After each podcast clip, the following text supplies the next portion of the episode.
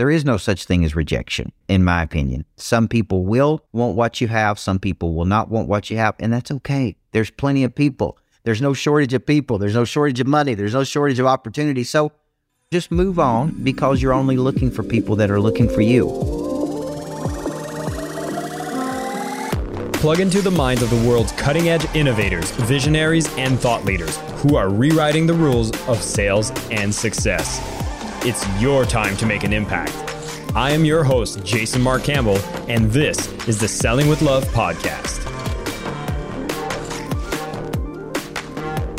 Welcome back, everybody, to the Selling with Love podcast. Very excited today to have what is a 17 times author, former championship basketball coach with a deep understanding on how to inner engineer people to produce the highest level in business and in sales. I'm super excited with Coach Michael Burt, who is joining me today, who's just about to release his brand new book, which is Flip the Switch. We're going to talk about this concept called activating the prey drive and how that can help you reach your goals in business, in sales, and making sure that we have an understanding of what does the role of fear embarrassment, rejection, or anything else that might come up that could limit you in reaching your goals and really seeing how you could actually look at these as advantages, putting them into good work, and seeing how the methods that he's been using with so many individuals can actually work for you as well. Super excited to have him on the show. Michael, welcome.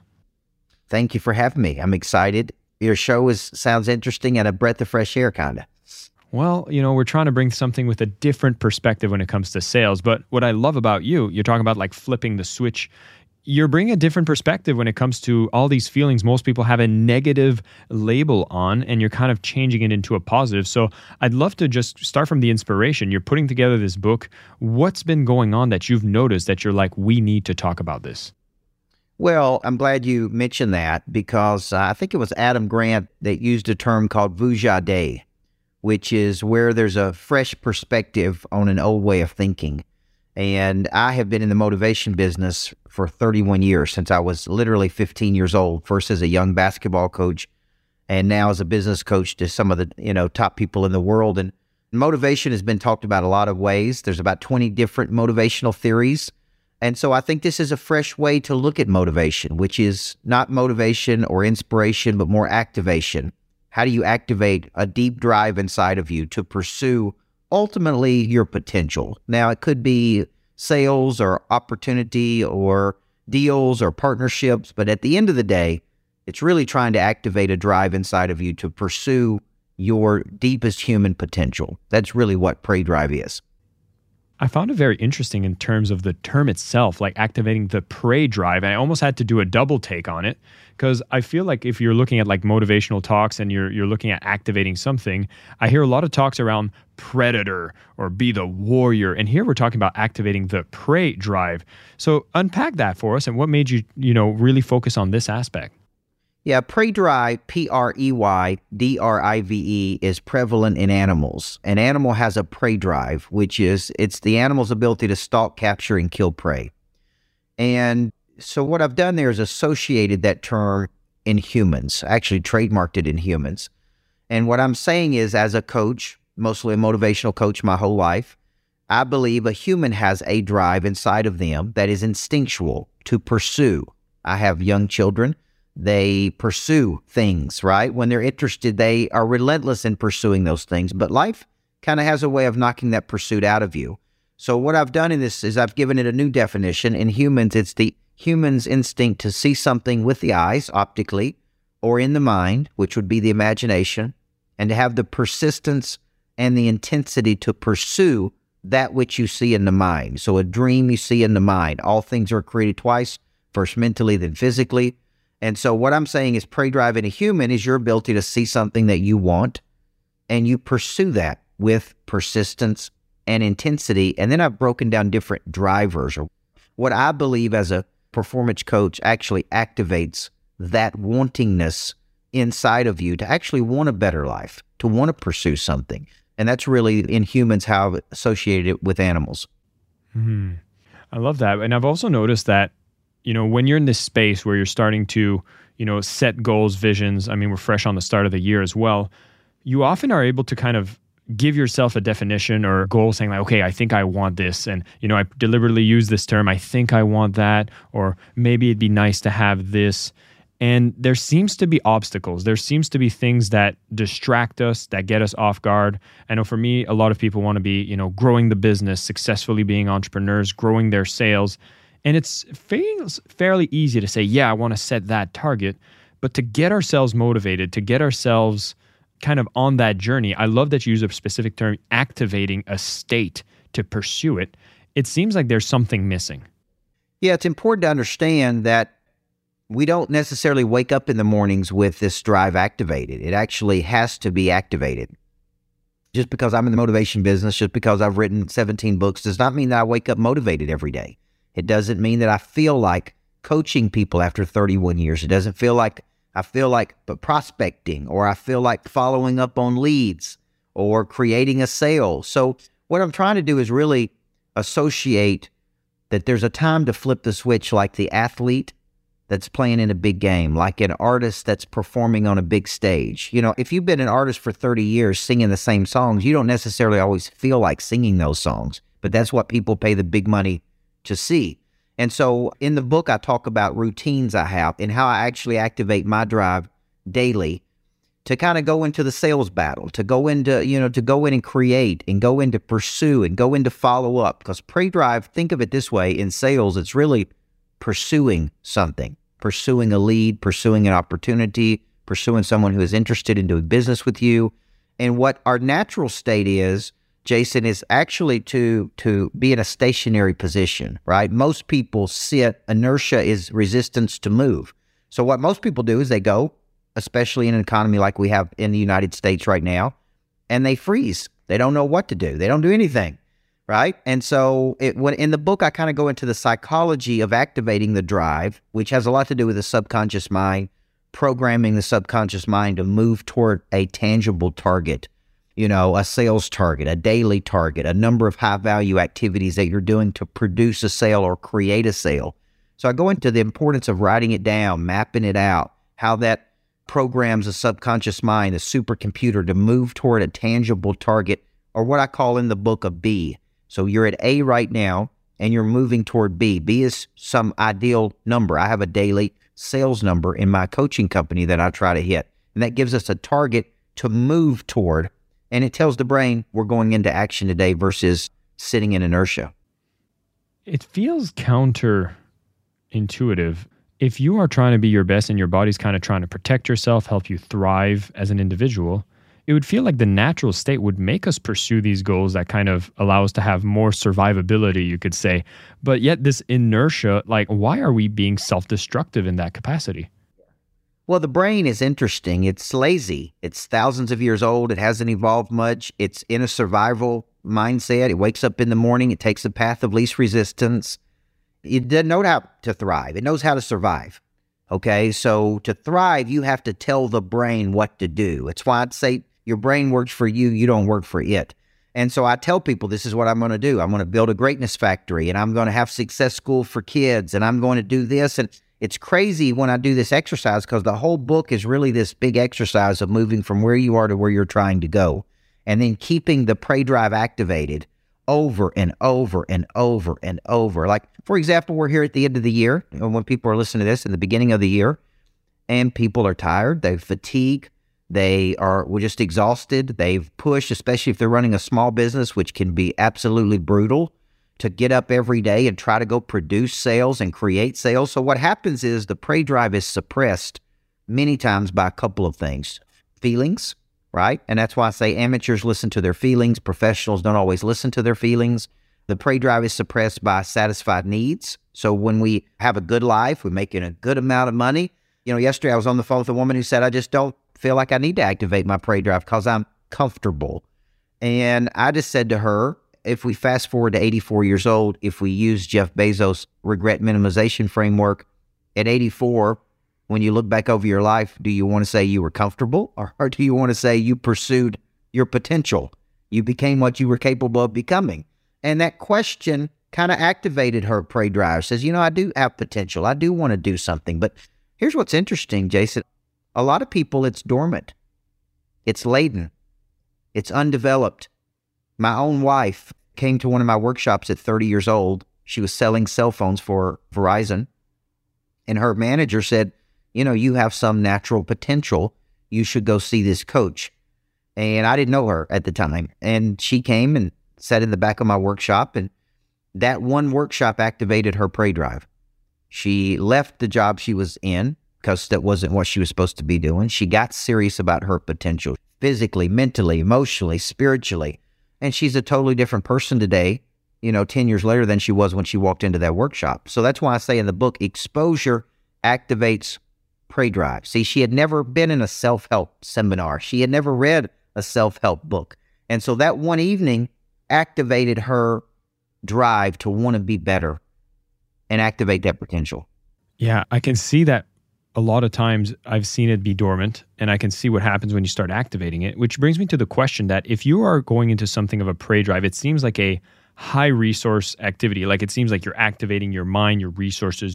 It feels like a flow state, right? I don't know if that's a synonym in this case, but I'm wondering if you're going into prey drive, is this something that comes with a refractionary period, like you need to recover from prey drive, or is it something you can turn on, tap into, and consistently maintain? Yeah, that's that's interesting that you asked that because nobody's asked me that question in all the interviews that I've done. So it's a great question. Many years ago, I wrote a book called Zebras and Cheetahs. I don't know what my fascination is with animals and humans, and it was really my first major published book. And I studied cheetahs, and cheetahs had this incredible prey drive to attack. But in the process of attacking, they would literally work themselves up into such a frenzy that if they didn't kill their prey in a certain period of time, they could actually kill their own self because of the intensity. So they would attack, and then when they would go sit, that's why you see a cheetah go sit under a tree or go sit and relax, and it right. And so, what I really think about when I think about prey drive is when you peak up. Think of an artist. The artist makes the most money when they perform. They typically only perform for short windows of time in comparison to how most people work an hour, two hours. And in that hour or two hours, that artist could make a million dollars or two million dollars. But it takes an enormous amount of focus and energy to peak up like that. And they just can't go at that pace seven days a week, 365 days a year, which is why you see artists tour three or four days a week and then they rest. So they rest, they practice, they perform. They rest, they practice, and they perform. And I, that's how I think of prey drive is there needs to be rejuvenation cycles like the cheetah sitting under the tree resting before you go back into battle, so that you can peak up. And when you don't, the outcome of that would be burnout, which would be loss of all joy or passion for something just because you've done it so much and so hard. And that actually happened to me as a basketball coach. I worked 80 hours a week for a decade as a head basketball coach. I built a national championship team. I literally didn't have a life. I didn't have any friends. I didn't have I didn't have anything but winning. And at the end of that tenure cycle, I was exhausted. I didn't want to think about it, talk about it. I retired at 31 years old from athletic profession. So that's how sick of it I was after going that hard without any rejuvenation cycles, by the way. Yeah you know, there's a part of me that's like, oh my God, have I opened a Pandora's box that shouldn't be open yet by asking that question? Because I'm afraid that somebody might hear this response and be afraid of getting into prey drive by just hearing, like, oh, if you take it too far, it could be bad, while most of the people don't even start it. You know what I mean? So it's like this is a problem for your future self because I find like the potential of being able to activate the prey drive and to bring the resources on your side to maybe go on this deep journey, to maybe go on this like extended trip. Because in your case, like I, you you went really really uh, you know, intensely for 10 years, but it's also been a foundation for you doing what you do now and being aware of how the prey drive works and that it needs this refractionary. So I just wanted to say that as a caveat that if you're listening to this, know that you shouldn't be thinking of hesitating about using the prey drive. You should go and discover it, use it. And once you need to know what your limits are, you're only going to find out once you've actually been in that space, which, you know, brings me to one of the other aspects I want to kind of dig into. You said the feelings, professionals, they don't focus on the feelings as much, where there seems to be a whole movement that's uh, telling us to be more in touch with our feelings, to trust our intuition, to follow our passions. And these all seem to be more in a well, I don't know if I'll use the technical term, more of on the fluffy side of, you know, setting goals. But in your case, you're saying if you want to be a pro, that needs to be put, you know, on a second priority list. Yeah, I think there's a difference between listening to your intuition, which would be the instinct to pursue, and listening to your feelings when there's things that clearly need to be done to grow a business that you just don't want to do. I mean, even today, I have a multi million dollar coaching company. I still have to prospect every day. I still have to follow up with people every day. I still have to do things that I don't really feel like doing. Like in an ideal world, I would just wake up and coach. And I'm moving toward this promote, create, promote, deliver is really all I want to do at this point in my career. But for me to back out of the sales, you know, part of the reason we've done multi million dollars is because I'm a good salesperson. I'm convicted. I have a lot of passion. I know how to get another person enthusiastic. So I don't necessarily enjoy that part. I think even some of your top salespeople would tell you they don't necessarily enjoy that part, but it is a a necessary evil to running a business. The business needs the revenue to grow.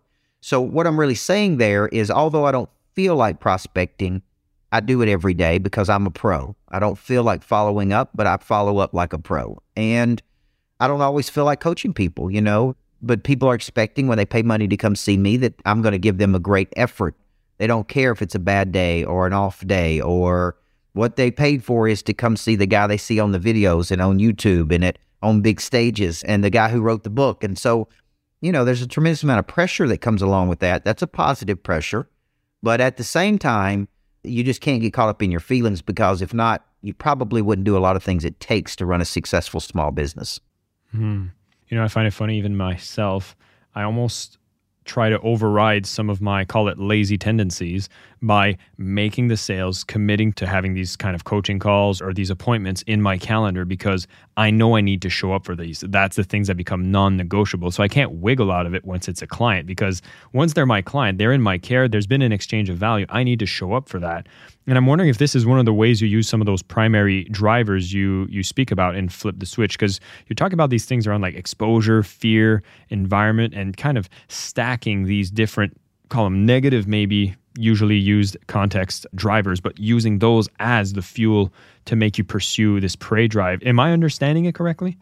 Yeah, I think, see, what I'm trying to do is I'm a practitioner.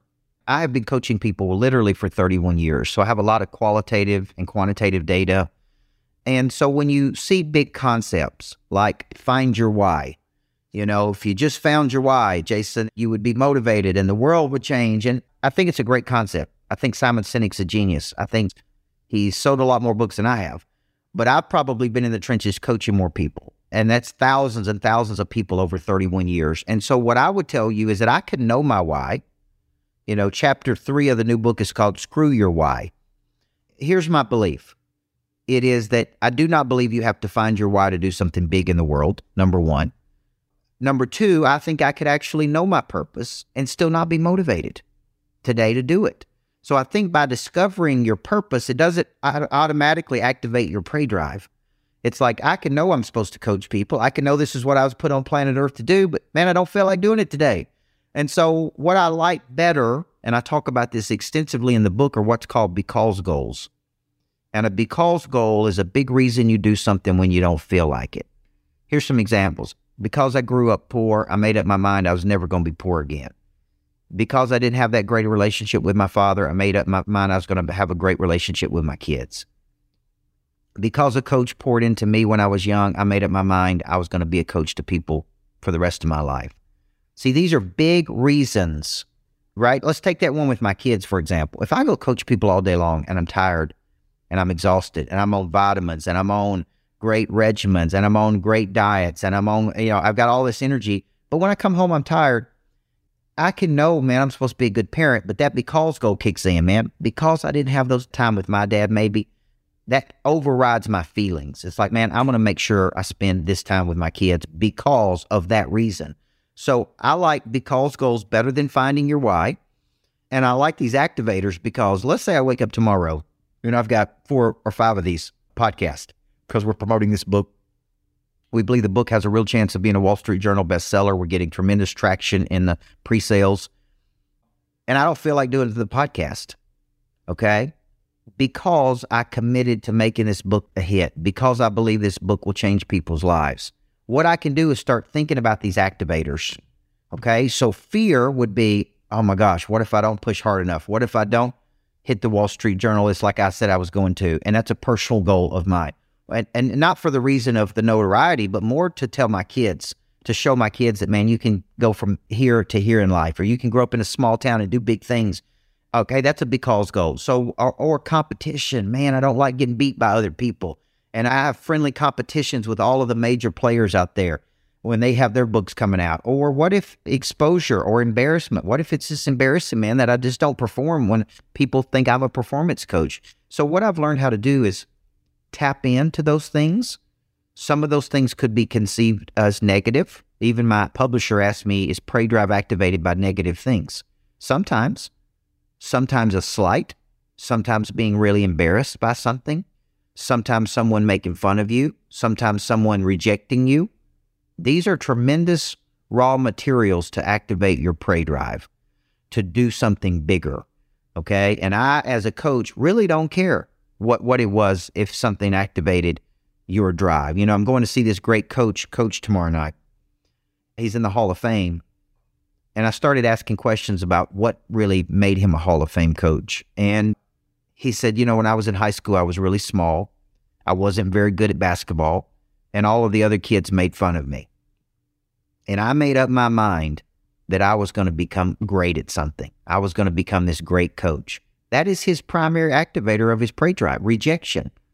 And he's become this incredible Hall of Fame coach because in high school, the other kids made fun of him. So this is kind of what the book gets into is knowing you, knowing what activates you, going deeper, not just being motivated or pop-up psychology or cotton candy motivation, but I mean, when you really need to call upon this prey drive, you can call upon it and bring it in to you. Yeah, I think that's so relevant. And it makes me think of two things. One is your latest example about basketball. I don't know what year this was, but didn't Michael Jordan do some sort of speech where he's just like, this is for everyone who didn't believe in me? And he had this like almost anger and it was very surprising for a lot of people that that was one of his key prey drive activators to make him one of the greatest of all time. And so I thought that was fascinating. The second one is I think back of my own journey. And one of the first businesses I did, I was uh, flipping real estate in America. And I went through a program where I realized everything I was taught was wrong. And they just told me the things I needed to hear to put me in a room to record a testimonial. And they started running these infomercials across Canada. And I was so embarrassed I was mad, I was betrayed, and I'm grateful now because of that experience. It's by no coincidence that I'm here trying to teach ethical businesses the power and beauty of sales to sell with love because I don't want anyone else to go through this kind of experience. And God, was it ever embarrassing for me? And it's almost like that's my prey drive activator. And I wouldn't have written my book. I wouldn't be hosting this podcast if it didn't keep me going, knowing that if I can get some more amazing people to be exposed, great people to like learn how sales is a beautiful thing, this is my activator. And I can see how it's, it seems to usually be like if you're going top performer, it's almost like a trauma to make you behave in ways that are so unrealistic that you pursue extremely great thing. Like, is it like that? Like the higher performance you go, the more there seems to be this site trauma that fuels it relentlessly.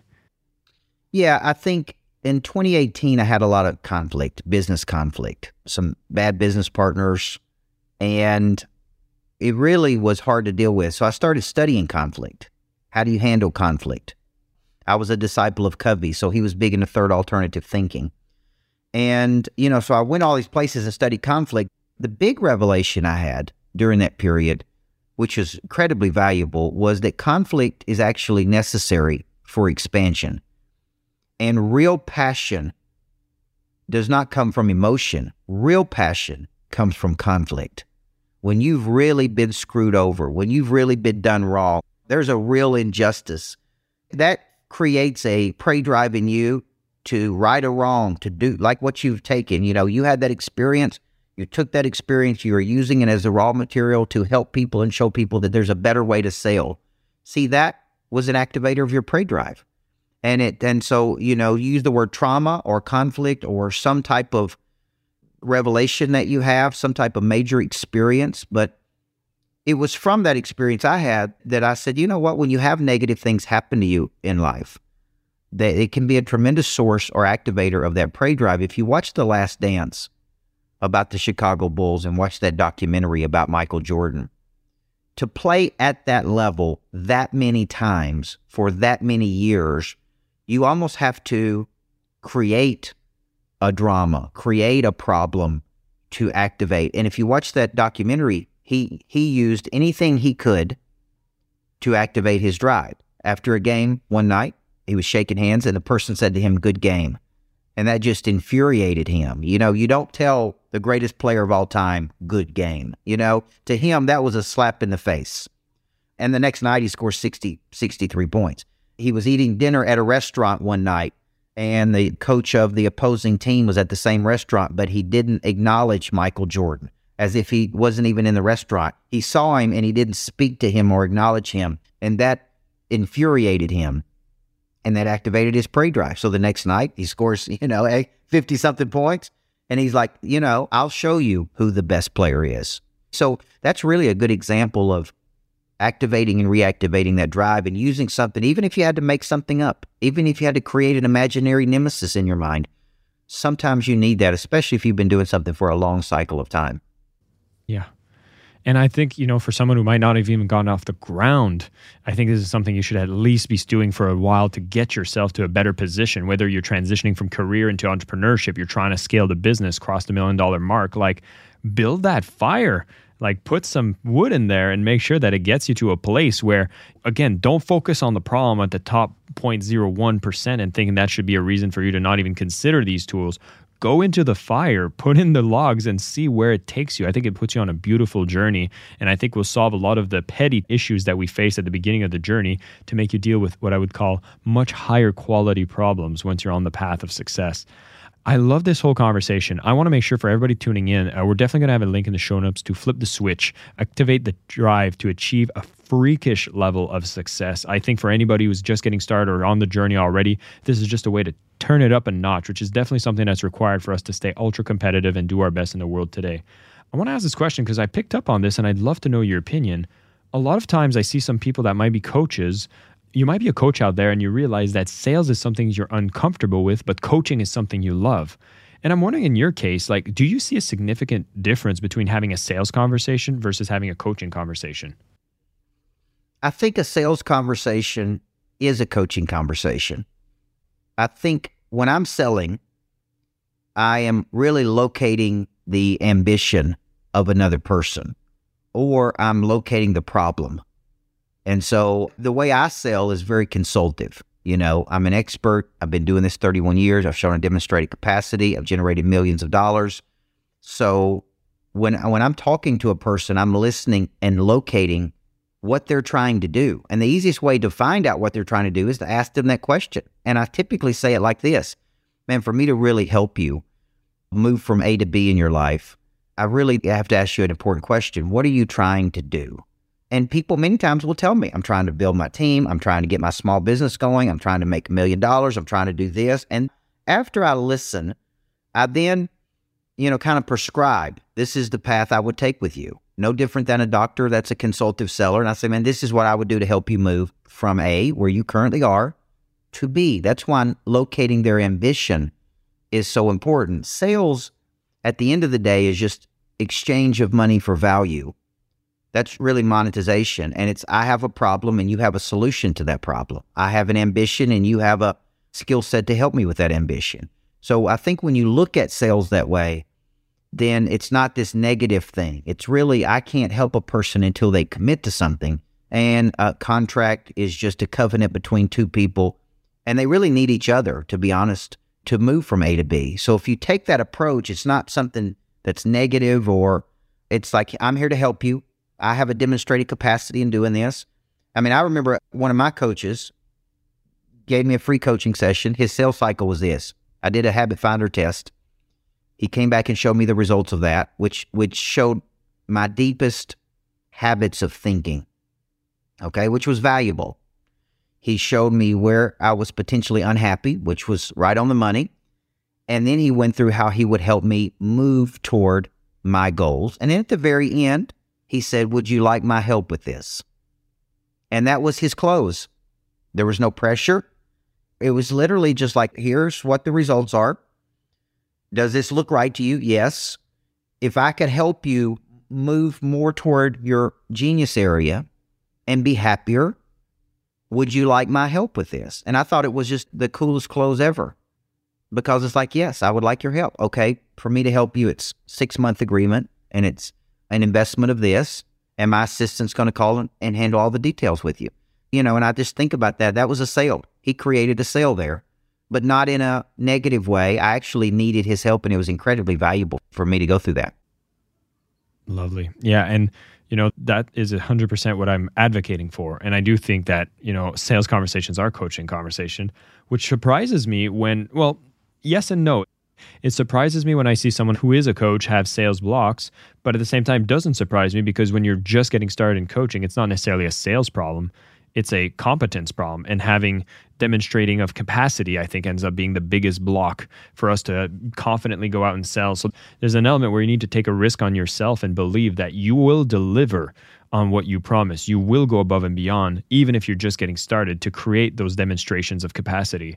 And if you care enough and you got a prey drive by your side i know that anybody listening to this is going to be doing some wonderful things in the world. Coach michael burt Fantastic conversation. Thank you so much for coming on the show. There's always a powerful question I love to ask since you are on the Selling with Love podcast. And I'd love to know what does selling with love mean to you? I think it means really getting out of selling and into helping people with their ambitions.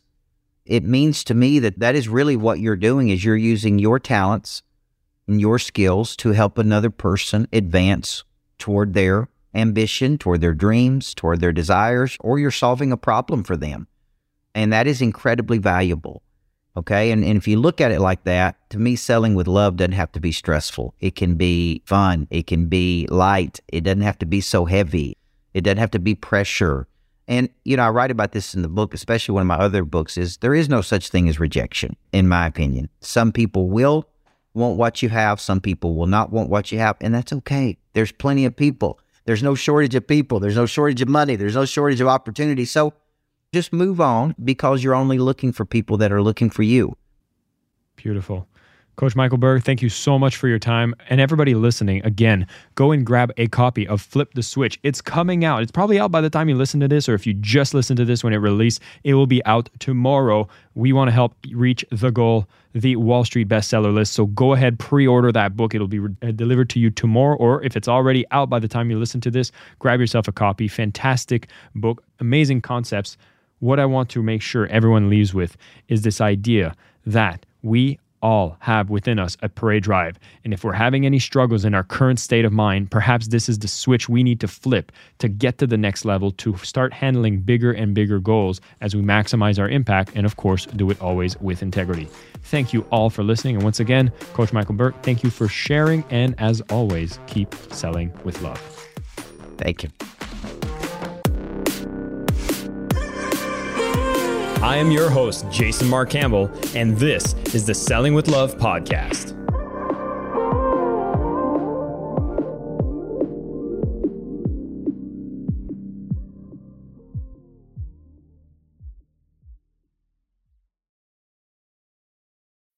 When you need mealtime inspiration, it's worth shopping Kroger, where you'll find over 30,000 mouthwatering choices that excite your inner foodie. And no matter what tasty choice you make, you'll enjoy our everyday low prices, plus extra ways to save, like digital coupons worth over $600 each week. You can also save up to $1 off per gallon at the pump with fuel points. More savings and more inspiring flavors make shopping Kroger worth it every time. Kroger, fresh for everyone. Fuel restrictions apply.